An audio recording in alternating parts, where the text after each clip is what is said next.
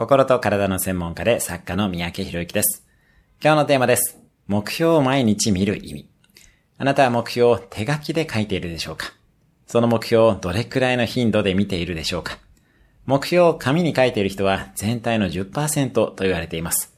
さらにそれを毎日見ている人はその中のさらに10%。つまり全体でたった1%しかいません。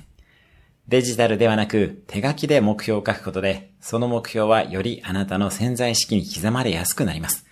手書きはタイプよりもずっと複雑な動きをあなたの手がするので、その分脳に刻まれやすくなります。